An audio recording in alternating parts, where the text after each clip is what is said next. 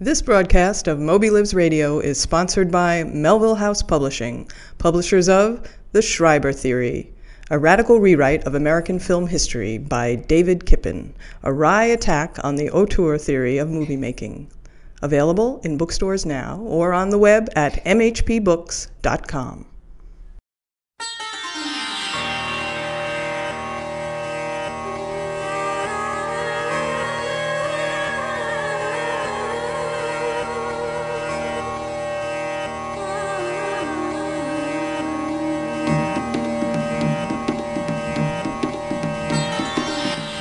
intergalactic headquarters of Melville House Publishing in Hoboken, New Jersey, aka the left bank of New York City, it's Moby Lives Radio.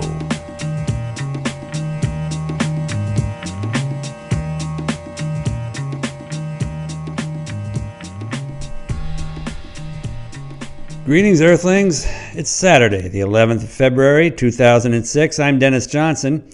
On today's show, we'll be talking to New York Times reporter Warren St. John about his reporting of the J.T. Leroy hoax. How did he get one of the main players to crack?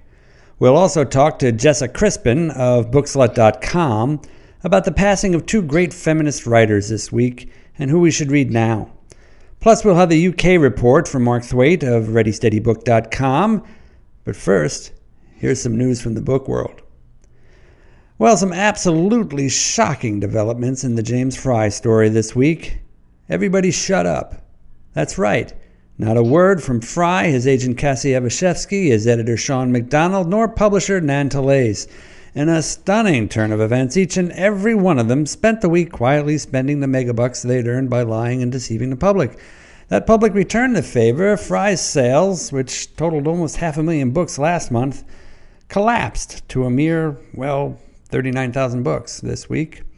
Despite the bad sales news, however, everyone, everyone at Random House's New York office went out and got good and stinking drunk, celebrating the fact that not one person had asked any of the perpetrators of Nan Fiction if the story had anything to do with conglomerate publishing being all about nothing but the bottom line. So, what were people talking about if they couldn't talk about a case of literary fraud, moral bankruptcy on the part of an author, and a particularly cynical and disgusting brand of capitalistic greed in the publishing industry? Why, they were talking about a case of literary fraud, moral bankruptcy on the part of an author, and a particularly cynical and disgusting brand of capitalistic greed in the book publishing industry. That's right, they were talking about J.T. Leroy.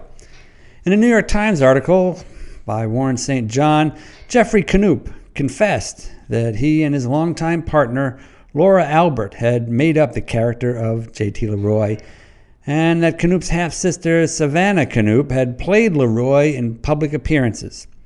For 10 years, they kept up the ruse of the drug addicted, HIV positive child prostitute suffering in the aftermath of a transgender operation. But now, said Knoop, quote, the jig is up. I do want to apologize to people who were hurt.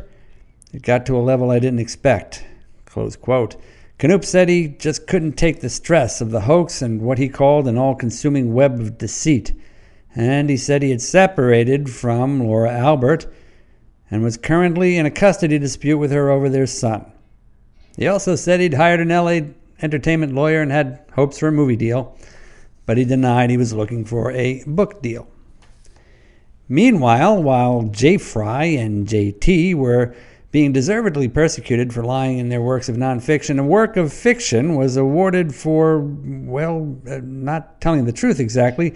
The American Association of Petroleum Geologists gives out a journalism award every year for excellence in science writing. This year it was announced they were giving the award to Michael Crichton for his novel State of Fear in which he dismisses global warming as a fraud and imagines a bunch of evil scientists using it for their own nefarious ends.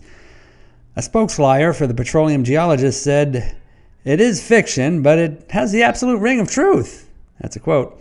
Stephen Schneider, a Stanford University climatologist, told the New York Times the book is, quote, demonstrably garbage. Close quote. He said the geologists like it because, uh, quote, they are ideologically connected to their product, which fills up the gas tanks of Hummers. Close quote. Harvard geochemist, uh, geochemist Daniel Schrag called the award, quote, a total embarrassment. said it reflects the politics of the oil industry and a lack of professionalism on the association's part. Close quote. He also noted, quote, I think it's unfortunate when somebody who has the audience that Michael Crichton has shows such profound ignorance. Close quote. Oh, wait till he reads timeline. But that's enough about literary frauds. Let's talk about political frauds. That's right, Scooter Libby's back in the news. The indicted former White House aide, chief of staff to Vice President Dick Cheney, and Graywolf Press pornographic novelist was reportedly on the verge of pulling a John Dean on his former employers at the White House. Reports on NBC News said Libby was going to tell the special prosecutor that it was none other than Vice President Dick Cheney who told him to out CIA agent Valerie Plame, thereby putting her life in danger because the Bush administration was angry at her husband for revealing they'd lied about the evidence used to start the Iraq War. Meanwhile, despite reported actual beatings by the special prosecutor, Libby was not giving up. Who told him to write that childishly disgusting novel of his? Finally, a Times of London story reports we are about to reach a momentous moment in the 1500 year anniversary of the English language. That moment is the creation of its millionth word. According to linguist Paul Payack, who works for something called the Global Language Monitor, the language is currently at 986,120 words, and we ought to get to number 1 million by about the middle of the year. According to Payack, English is the world's largest language by far because it's open to change and absorbent of other languages, unlike French, he says, which has had its purity guarded by the Académie Française. Payack says French only has 100,000 words as a result. Yeah, but none of them are freedom fries. And that's the news from the book world for this week. I'm Dennis Johnson.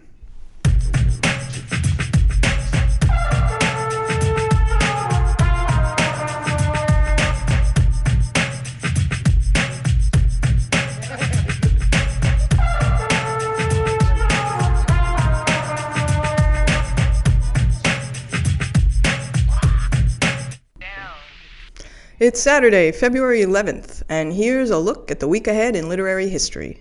Sunday is February 12th, and on that day in 1663, Cotton Mather was born.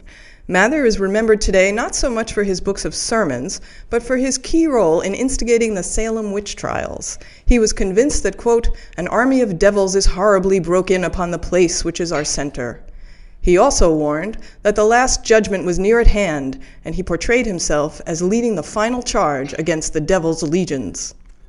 The 12th also marks the birthday in 1809 of Charles Darwin, author of The Origin of the Species. Happy birthday, Charles. On February 13th, in 1991, Sotheby's auction house announced the discovery of a long lost manuscript of Huckleberry Finn by Mark Twain. The manuscript was the first half of Twain's original version, heavily corrected in his own hand. It was found when an LA librarian was sorting through some old papers sent to her when an aunt from upstate New York died. February 14th is Valentine's Day, and in 1842 it was the day of the Boz Ball, held by the New York elite to celebrate Charles Dickens' arrival in the U.S. for his five month tour. Boz was an early Dickens pseudonym. Tickets were for the outrageous price of $10, and the event was completely sold out. Wednesday is February 15th, and on that day in 1980, playwright Lillian Hellman filed a lawsuit claiming $2.2 million in damages for libel against the novelist Mary McCarthy. Their feud had gone on for years, but when McCarthy went on the Dick Cavett show and famously said that, quote, Every word she writes is a lie, including and and the. Hellman sued. McCarthy died before the suit was settled. Thursday is the 16th, and that's the birthday in 1831 of Nikolai Leskov, a Russian journalist, novelist, and short story writer, best known to English readers for his Lady Macbeth of Minsk. He is considered by many the most Russian of all Russian writers. And Friday, February 17th, is the anniversary of the death in 1673 of French playwright Jean Baptiste Poquelin, known as Moliere. His plays, Tartuffe, The Misanthrope, and The School for Wives, continue to be performed today. He died at the age of 51, only hours after playing the lead in his last play, The Imaginary Invalid. I'm Valerie Marians, and that's this week in literary history. I know my chicken. You got to know you a chicken. I know my chicken. You got to know you a chicken. I know my chicken. You got to know you a chicken. I know my chicken. This is Mark Thwaite, the UK correspondent for Moby Lives Radio and managing editor of ReadySteadyBook.com. Seems to have been a lot of movement in the UK publishing world this week. Scott Pack, the head buyer at Waterstones and the person who as head buyer has inordinate amount of uh, influence over the books that we read here in the UK has announced that he's leaving Waterstones to pursue other interests. He has denied suggestions that he was pushed from his job either because of organisational changes at the bookseller, because we know what is afoot with Waterstones and their interest um, as part of the HMV group in, in buying Ottakar's, or because of his involvement with various book and trade related blogs in recent months. Scott Pack has been going around a number of the blogs and been commenting on um, comments left about him on those blogs and has seemingly been um, taking great pleasure in seeing what's out there in the blogosphere. Um, but he's left left um, Waterstones as head by this week, suggesting that he may take a month or two off work in order to spend some time with his kids and his chickens. Just over a year after he was hired from the electrical goods chain Dixon's, W.H. Smith's commercial director Tim Clifford has lost his job. A result, so say W.H. Smiths, of the chain's decision to combine the commercial and marketing functions within their business. More changes in publishing um, this week when Hachette Livre the French publisher, um, and it's the first French publisher to cross the Atlantic and, and buy um, American companies, um, has bought Time Warner Book Group's um, divested book interest this week. Um, it was seen as seen as inevitable. Um, Time Warner were not that interested, it seems, in the book business, and Hachette Livre themselves have now stated their interest. Uh, they're interested in acquiring Simon & Schuster, the future of which has long been open to question. Wayne Rooney, an English soccer player, has um, agreed an extraordinary five-book deal charting his life in football, which will earn him a, min- a minimum of five million pounds. Um, after an auction between um, two of the giants of the publishing world, HarperCollins and Random House, Harper was prepared to invest five million pounds, and the contract is expected to be finalised by the end of the week, and the first book is due to be published in early autumn. An astonishing thing, this Wayne Rooney, um, a young footballer, only just in his 20s. Um, and one can't imagine he has that much to say, really, beyond the fact that, you know, he was raised in a poor family in Liverpool and now he plays for well, the biggest football um, club in the world, Manchester United. But nonetheless, he's, um, he's managed to sort out this £5 million five-book deal. Finally this week, um, a couple of items about the library world. Library world, a world I'm very fond of, being a librarian myself. Uh, a public library book issued in 1945 in New Zealand has racked up an overdue fine of 9,000 New Zealand dollars. So in um, British money, that's three and a half thousand pounds. Uh, the Punch Library of Humour book was borrowed from the library in Rotorua, which is 288 miles north of the capital Wellington of New, um, capital of New Zealand, Wellington, 61 years ago, but was recently found among the family's belongings. Um, Ms. Sushame, um, the lady who got the fine, was presented with the fine on her 85th birthday. But the library manager, Jane Gilbert, has said she'd be delighted to waive the charges in return for the privilege of displaying the book, which has been out for 61 years. Britain uh, has traditionally been a nation that's had romantic reading habits, it is said, uh, if you look at the kind of books that we take out of British libraries, but new figures show that readers are turning to crime. Gritty forensic novels of American writers such as Patricia Cornwell, James Patterson have gained popularity in British libraries um, over the past couple of years and compared with previous years when romantic fiction um, dominated the charts. This year, uh, Patricia Cornwell, Joseph Cox, John Grisham, they're the, they're the top three. Then um, the Aga Saga novelist, um, Joanna Trollope, she comes in at fourth. Um, but James Patterson um, has got two other books, um, Big Bad Wolf and The Third Degree in the top 10, and then the Scottish crime writer Ian Rankin um, comes in with a question of blood. Um, Catherine Cookson, who for years um, was the top book taken out of British libraries, doesn't even get a book in the top 10. And um, between um, 1994 and 1995, um, 1999, 2000, Cookson wrote 9 out of the 10 um, top most borrowed, borrowed books, but she's dropped out of the top 10 for the first time since records began. Only in 1984 the records began. Harry Potter and the Order of the Phoenix by J.K. Rowling was the most borrowed children's um, fiction title. The public lending right, which was established in 1979 um, in, in the UK, means that writers get paid when their books are borrowed. So obviously this is terribly important for writers too, that they manage to get their books into into the library chart. But it seems that Britain has um, has moved to reading crime fiction, and I wonder what that says about the state of the British nation. No longer romantic. Well, this is Mark Thwaite, the managing editor of ReadySteadyBook.com, and I shall speak to you again very soon. Bye-bye now.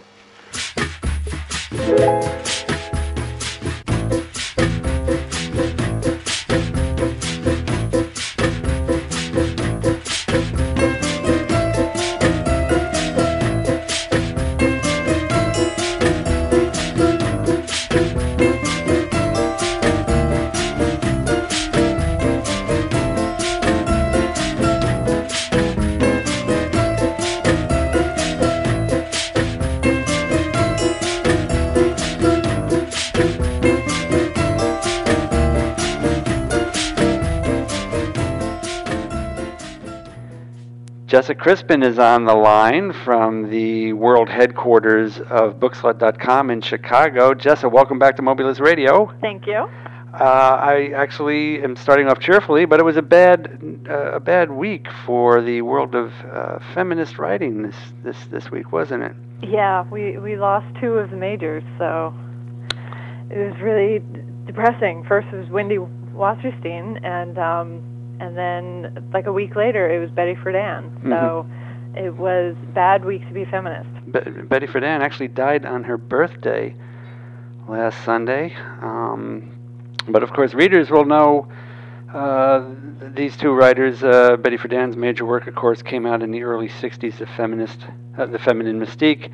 And Wendy Wasserstein, uh, maybe people know her better as a playwright, but she had also written uh, a wonderful book of essays called Shiksa Goddess. I don't know if you've read that one. hmm Um, but that was a terrific, a terrific uh, collection uh, meant for the page, not for the stage.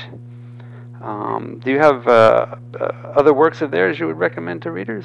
Uh, well, the Friedan, yeah, the uh, feminine mystique is, of course, you know, the touchstone. It's the the book that everyone reads in their their first women's studies class. Um, and Wasserstein was just an amazing playwright, and I loved her plays. Mhm. Um, and that's pretty much what I've known her for. Mm-hmm. Um, I, I, she also wrote a movie, um, Object of My Affection, um, but it kind of pales in comparison to Mhm. everything she did for the stage. hmm Well, um, on Bookslut this week, you have mentioned that uh, the best way, perhaps, to honor these great writers is to look at some other feminist writers that maybe haven't achieved quite as much fame and are deserving. Who did you recommend? Uh, three writers uh, Laura Kipnis, uh, the author of Against Love and Bound and Gagged, um, Leslie Cannold, the author of The Abortion Myth and What No Baby, and, um, and then Susan Faludi, who is probably the best known of the 3 Mhm. Uh, she wrote Backlash and Stiffed. Mm-hmm. And uh, let, let's take them one at a time. Let's start with Faludi, the one that may be the most familiar to folks. Uh, uh, Backlash was, was quite a big book, as was Stiffed. Uh, has she, first of all, are there other books of hers that people should know about? Um, I'm still waiting on her next book, and Yeah. it's been very frustrating. It's been, I think, eight years or so since Stiffed came out. Um, And it's just those two. just those 2 Mm-hmm. Uh, Backlash was, I think, the first of the major you know, feminist books that I read that I wasn't com- totally rolling my eyes at every you know, every paragraph. Um, she's very straightforward. She Mhm. doesn't exaggerate. Mhm. Um, and Stiffed, I think, is just a tremendous book. And everybody keeps talking about this Norah Vincent book, this uh, self-made man when Mhm. she dresses up like a man Right. um, which is so gimmicky and really kind of shallow in her perceptions of what masculinity means or anything like that. And Stiff is such a superior book that uh, every time anybody mentions Norah Vincent, I'm like, you have to be reading Stiff. hmm What is Stiffed about? Is it is it Uh, something it- similar? It's a collection of um, different aspects of masculinity. Mhm. So there is uh, like a chapter on the Promise Keepers, um, which were really big when the book came out, and then you know about um, uh, factory workers and just different aspects of how um, the tradition of masculinity is not being um, rewarded anymore hmm hmm and kind of what's taking its place. Well, I know when I read Susan Faludi, uh, I read Backlash, and one of the things I really admired about her writing was there was a real fearlessness there, which I suppose you have to have if you're a feminist writer. But she was, uh, it was no holds barred examination of, uh, for example, lots of products uh, and how they are aimed at women and. Um, uh, just all the kind of gender biases that aren't readily apparent. Uh, uh, she was she was on the attack, and it was fascinating stuff. Yeah, and it's much more even-handed than say, you know, Naomi Wolf or someone Mhm. like that, which Mhm. I always really appreciated about her. Well, she's got a really high uh, high level of intellectualism, and at the same time, she's uh, she's a, a journalist and writing in, in a way that makes sense for the average reader. Yes. Uh, let's move on to one of the other writers. Uh, let's see, is it Laura Cannold? Is that her first name, Laura? Leslie. Leslie. Uh, I'm completely unfamiliar with her. What, what can you tell me about her? She is actually an Australian feminist Mm-hmm. um, who uh, last year uh, her book um, The Abortion Myth was published in America. Mhm. It had been published several years before in Australia, and it kind of was released to dead air. Uh, really didn't get any sort of traction because a lot of the uh, feminist magazines just trashed it when Mhm. it first came out. hmm And What did they have against it?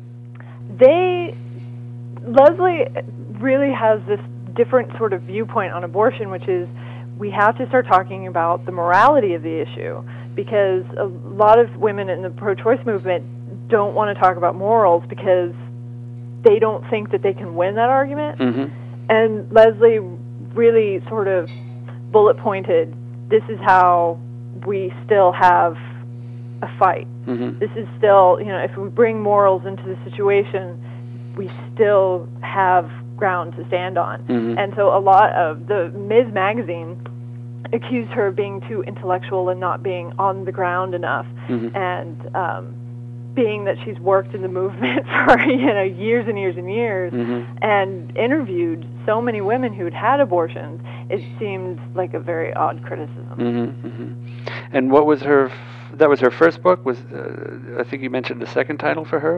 Uh, yeah, What No Baby. it still is not uh, released in America, but you can get it through, um, you know, the various Amazons. Uh, I think it's uh, Amazon UK. You can get it on, um, which is about how the birth rates are dropping in the Western world, Uh-huh. and why that is because it's become, even though it's very trendy to have a baby as an accessory now, mhm. it's really difficult to, as a woman, structure your life around it, Mhm. and so it, she takes on a lot of those issues. And again, I, I don't understand why it's not getting a lot of high-profile attention, but um, that you have to kind of seek it out. Yeah, sounds like something a small yet chic independent publisher should look into.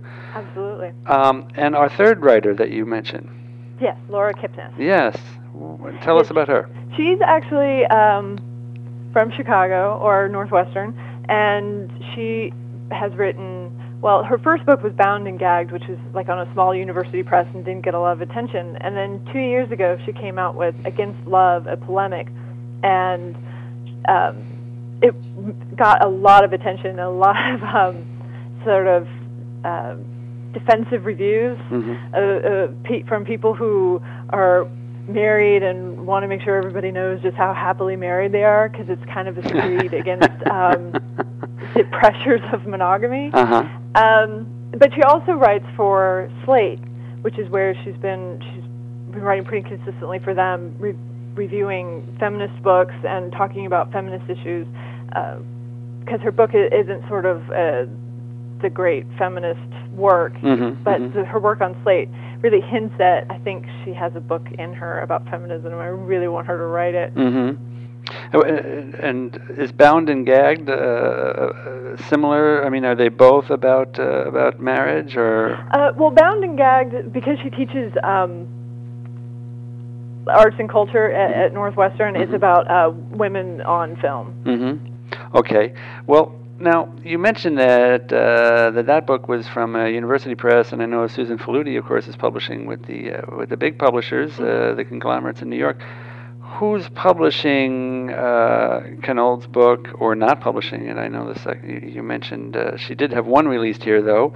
Um, who's publishing Against Love? Uh, what are, are these coming out of the big houses, or, or who's paying attention to these matters? Um, Cannold's book, uh, The Abortion Myth, was on Wesleyan. Mm-hmm. And so um, the the sort of like academic feminist work, I don't think has that much place in big publishers anymore. Mhm. Um, It's I kind of mean, surprising, isn't it? I mean, Faludi's books sell quite well. Yeah, but it's been a while, and I think it's changed since then. Uh, there really hasn't been a whole lot of um, feminist literature that's worth anything lately. I mean, you know, like the Norah Vincent book was on Viking, I believe, Mm-hmm. uh, but it really is sort of not that great, and it has the gimmick. So, Mhm. you know, I, I guess it would get people's attention. Oh, she dressed up like a man for Mhm, a mhm, year. Um, but the, yeah, the they're really it's the smaller presses that are doing the more uh, impressive publishing of feminist work. Mm-hmm. Any other writers you feel we should flag for the listeners? Um, you know, I I'm interested in, in Jennifer Baumgarten, Mhm. uh, Gardner, and um, so far her books make me more angry than uh, nodding. But some of the articles she's been writing lately for like Ms. Magazine and places um, have me thinking that I might finally Yeah. be able to accept her. Yeah. What about from the? Uh, what about in fiction? Who's who's writing about uh, writing from a feminist perspective in fiction that you would recommend? Uh, two writers right now, I would say Kathryn Davis, uh, who wrote The Thin Place, and Gina Frangello, who wrote My Sister's Continent. Mm-hmm. Both are um, from a women's perspective, but not in that sort of annoying Oprah way, Mm-hmm. and both just tremendous books. Well, Jessica Crispin, these sound like uh, great suggestions, a way to get over uh, our grief at losing two great feminist writers in the past week. But uh, it's nice to know their work carries on. Always a pleasure to talk to you, Jessica. Thank you so much. You as well.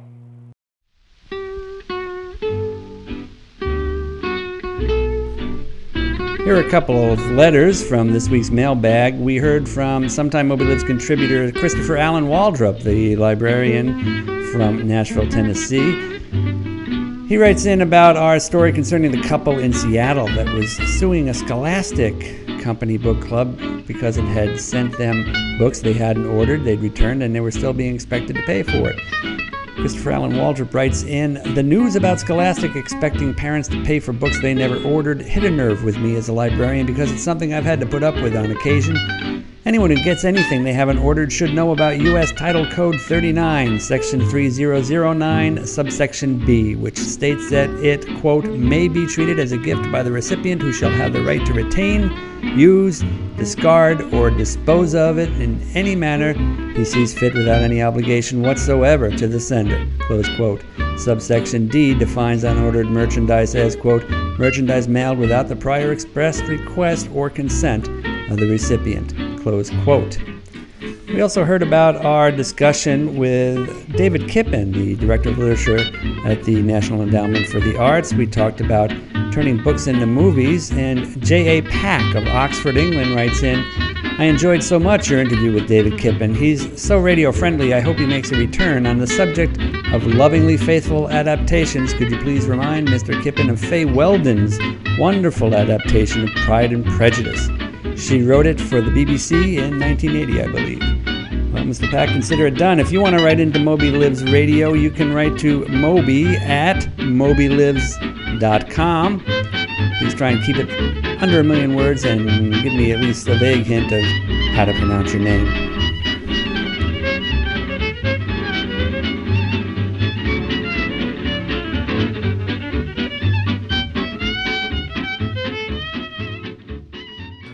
I have Warren St. John of the New York Times on the line. Uh, Warren St. John, welcome to Moby Lives Radio. Thanks so much for having me on. I wanted to ask you about, uh, well, actually, your two part story, uh, your, your two stories breaking the, the J.T. Leroy hoax. Um, first of all, you had a sensational scoop this week when you got one of the three people involved in the hoax to fess up. Um, how did you get uh, Geoffrey Knoop to come clean? Well, I'd been um, communicating um, through sort of back channels with uh, Geoffrey for some time, making it clear that I um, I wanted to speak to him about his role, and um, there were a lot of complications. He has um, he has a couple of attorneys, uh, one in a child custody um, situation that's uh, being handled in San Francisco uh, court, and another entertainment lawyer, and the there were just a lot of complicating issues. I think he wanted to tell his story. Mm-hmm. He, um, I think he felt he was eager to distance himself from some of this. In fact, had moved out in late November, early December. Mm-hmm. Um, in large part, he said because of the stress called, caused by trying to maintain this lie, and um, so he wanted to tell the story, but I think he just had some constrictions on his ability to do so without, in his attorney's opinion. Um, jeopardizing some aspects of his, his custody case. Mm-hmm. And once they got past that hurdle, then um, then he was ready to, to speak freely. So the stress got so great that it that it broke up this uh, long-term relationship he had with Albert, right? Uh, That's that's exactly what he said to me. Um, of course, Laura Albert isn't speaking to anyone. Right. commented, so we don't know what her side of that story is. But at least uh, Jeff has been on the record and has been telling friends for some time that um, that he lived in a in a web of deceit Mhm. and that required um, required obviously him to keep a number of secrets um, that he found onerous, but also um, family members were in on it and Mhm. were aware of it and Mhm. felt un- they felt burdened by something that didn't really involve them, and of course they were uh, resentful of him for putting him in that position. And he just realized, he said over time, that he had essentially um, drawn so many people in uh, that he couldn't he couldn't bear it anymore, and he just sort of blurted it out. Well, it, was interesting to me that he was willing to confess to you because I'm sure a big part of his stress was your original article, which broke the fact that J.T. Leroy was actually was a hoax. Well, that's that that may be the case, and I had actually been on the story for some months Mhm. before. I, I Mhm. probably spoke to um, oh, I'm guessing somewhere around 75 people, um, Mhm. and Including the supposed J.T. Leroy way back when. That's true, and um, and cousins and band members and nightclub owners where the band had played, and Mhm.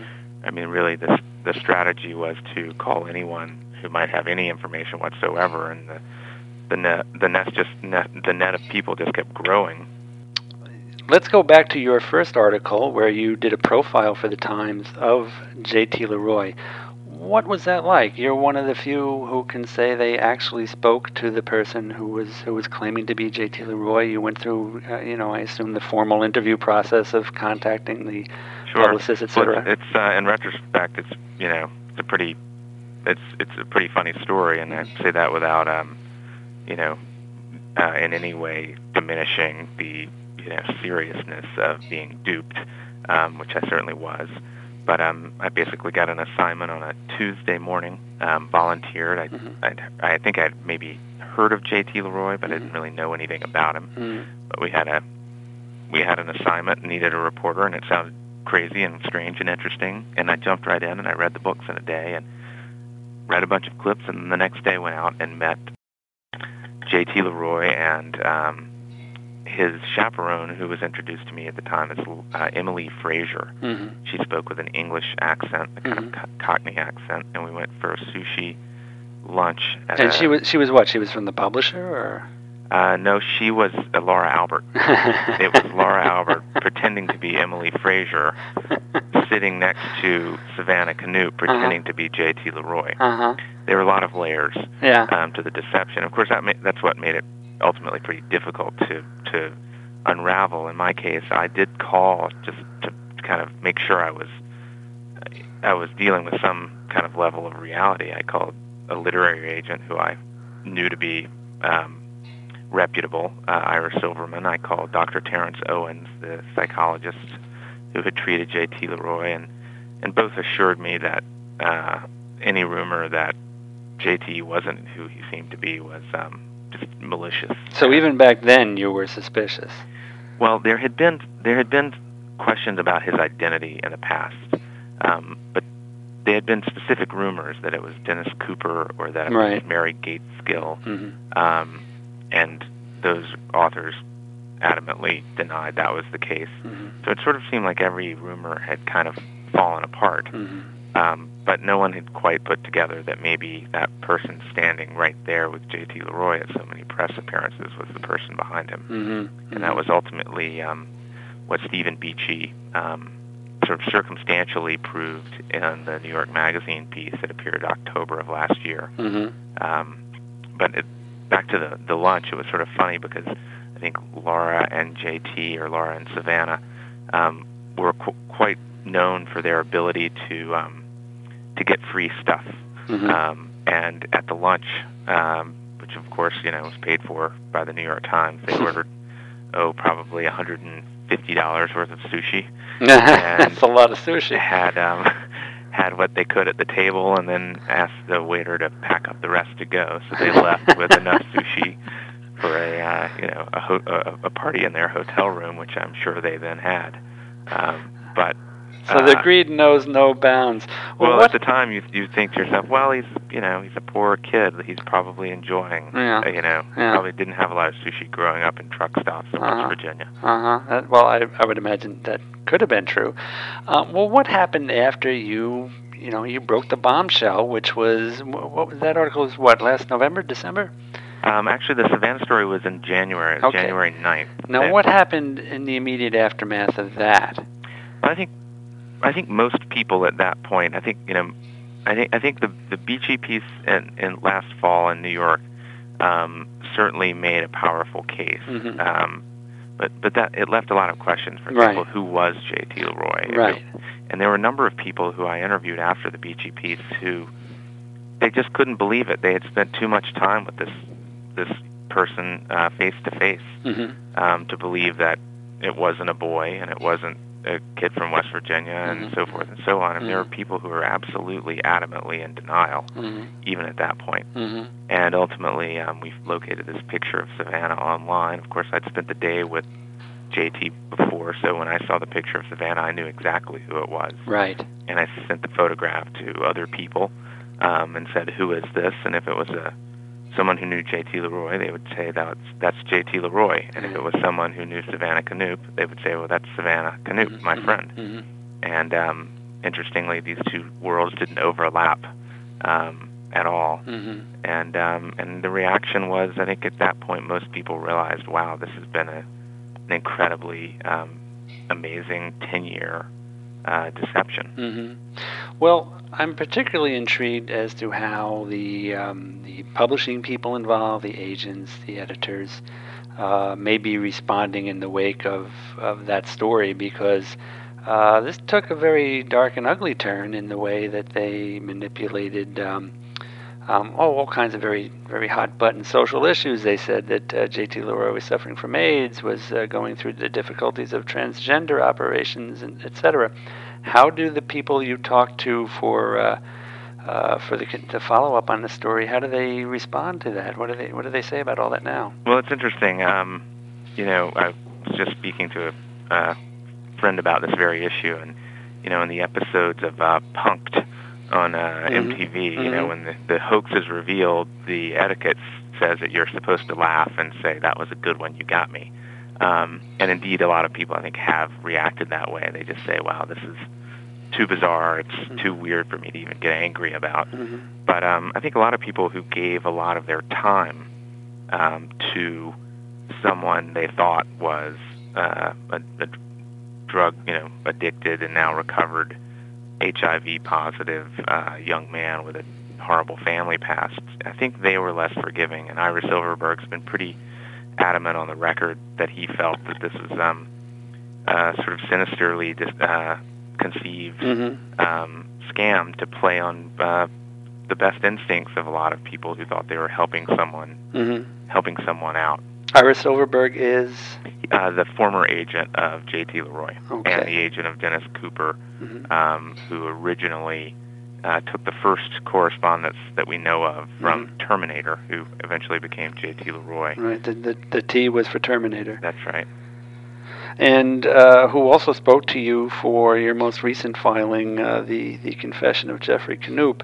Um, so he is apparently one of the people trying to stay engaged with the story and have reality. Yeah, I think he really, Yeah. like a lot of people, um, it did a lot of work that Mm-hmm. he might not have done Mhm. um, on behalf on behalf of someone. Mm-hmm. And um, that's that that's you know the one thing you can't get back in your life is time. You can Mhm, probably get mhm. back money. You can get back a lot of things, but when you spend a lot of time working on someone's behalf, Mm-hmm. um, and it turns out to be um, a deception like this, I think it's um, something you don't feel like you'll ever quite recoup, perhaps. Right. Uh, Warren, where's this story going to go? Uh, is is Laura Albert going to come clean? Is is uh, uh, JT, the character that played JT, which is is is, is uh, Knoop's uh, what half sister? Uh, is she going to speak to you? Um, basically, um, at this point, uh, Laura is not speaking. Mhm. Savannah is not speaking. Um, I have, you know, reason to believe that they will try in some way to see if they can kind of continue this in some way. Maybe Mhm. even, um, maybe they don't feel they need people to believe in the hoax anymore, but they can, they hope to still continue it. Um, so I don't anticipate Laura Albert ever admitting her role in this, but I, I could be wrong. but she wants to keep writing somehow in this character. I think so, and I Uh-huh. think that's going to certainly be problematic. I mean, I went back and started rereading The Heart is Deceitful uh, above all things the other day, and knowing who wrote it, um, and especially knowing the motives of the person who wrote it for adopting the voice Mhm. uh, and the diction and everything else, Mhm. um, I have to say it was. I, I found myself laughing out loud. Mhm. Um, it completely lost, I think, a lot of what um, I, at least I thought was was there originally, and it became a kind of um, silly Mhm. exercise in kitsch. Mhm. And um, I, I think it's going to be pretty tough to um, to write in that voice and um, have any kind of uh, credibility um, just with the reader. I don't mean credibility in the sense of journalism, but you know, novels require you, they have to be artful enough that Right. you that you're drawn in and you believe Mhm. the story, um, even as you know rationally it to be fiction. That's Mhm. the magic of, of fiction writing. Mhm. And knowing what we know now, it's it's pretty hard to perform that that Mm-hmm. bit of mental, um, you know, acrobat work um, to to read the books Mhm. the old way. Well, I know in your articles you've you've mentioned a couple times trying to talk to Savannah, and she it sounds like just hangs up the phone. What about Laura Albert? Have you been able to talk to her directly at all? Uh, let's see. Laura hung up on me this week when I called for a um, comment on the uh, on Geoffrey Knoop's Mhm. confession, Mhm. and uh, through an attorney declined to comment. Mhm. So I know if she got my messages, Mm-hmm. um, and and declined to respond to an email message. And Savannah declined to respond to voicemail messages. Mm-hmm. So I think um, you know one slightly disturbing element of all of this seems to be that uh, Savannah Knoop um, at least seems to be adhering to the same strategy as Laura, where her half brother um, is trying to come clean, Mhm. and I, I think that's a Mhm. that's a telling um, difference, frankly. You believe he's sincere, or is he trying to sell a movie? Um, probably, you know, some of both. I Mhm. think. Um, I think he. I got the sense that he genuinely feels badly. Now, does that absolve him of responsibility for helping to perpetrate this thing? I, I, I don't know. People can decide that for themselves. But Mhm. I did get the sense that he felt trapped. He felt like he was in a sort of claustrophobic world of deceit Mhm. that was not he was not very good at with at, at, at withstanding. And I Yeah. think er, for a long time, I think he thought of it as a kind of a gag. Mhm. Um, but They were think- promoting their rock band, I think, as you right, mentioned earlier. promoting his music and her writing, and it, it seemed relatively harmless. Um, but I think it got to a really profoundly disturbing level. I mean, I interviewed a gentleman, uh, movie producer, who said that J.T. Leroy got on the telephone with him and uh, threatened to commit suicide um, because he had his his computer had broken and he couldn't write. This is what J.T. Leroy told Mhm. this uh, film producer, Mhm. and um, the film producer was, of course, horribly disturbed, and uh, ended up buying a $1,600 Hewlett Packard computer and sending it to J.T. Leroy, Mhm. uh, thinking, you know, maybe this is what he needed to not kill himself. Mhm. Mhm. And that's a level of kind of um, that's a level of psychological um, manipulation that I think would make um, make anyone uncomfortable. Mhm. Two final questions. Do you think uh, are you still on the story? Is is there something to follow? Is somebody like that gonna gonna pursue J.T. Leroy in any way, or I is there any story you know, I left? think I am on the story. I don't I don't know what developments um, there are left. I, I Mhm. think it's unlikely Laura will will say anything. Of Mhm. course, that could change. Um, I'm not sure that if uh, she did say something, it would be through me. Mhm. um, since I probably caused her a bit of a headache. Um, so there are some implications to some of this, Mhm. um, and I'm going to stay on that and, and see where it goes for the Mhm. publishers Mhm. and film companies and others who've uh, done business deals with a person that turns out not not to exist. Right. Um, and and we'll see where that goes. Well, then my final question is just re- this comes um, in in a time period when we are having some really uh, major scandals breaking out in the publishing industry about fraudulent uh, writers and writing. Where does this fit in with the other ongoing stories, the, the James Frey scandal and the scandal resolve, uh, revolving around the writer known as Nasdijj? Right. I think um, you know it's interesting. My, my guess is, and know the tendency is to say, well, these things are sort of bunched up, and therefore it's uh, some sort of trend.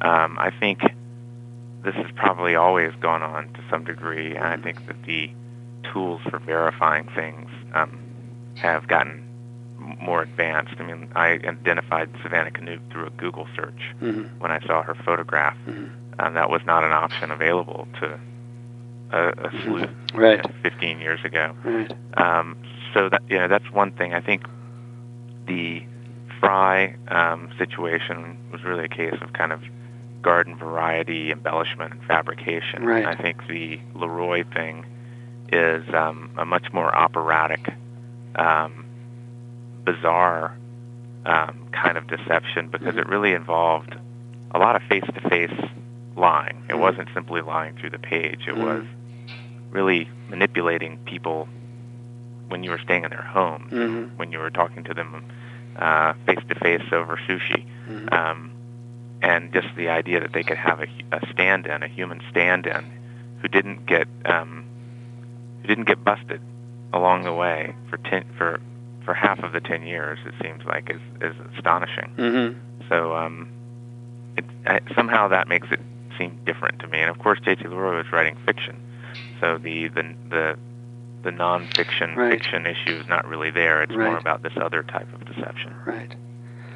Well, Warren St. John of the New York Times, thank you for coming on Moby Lives Radio. Thanks so much for your interest in the story.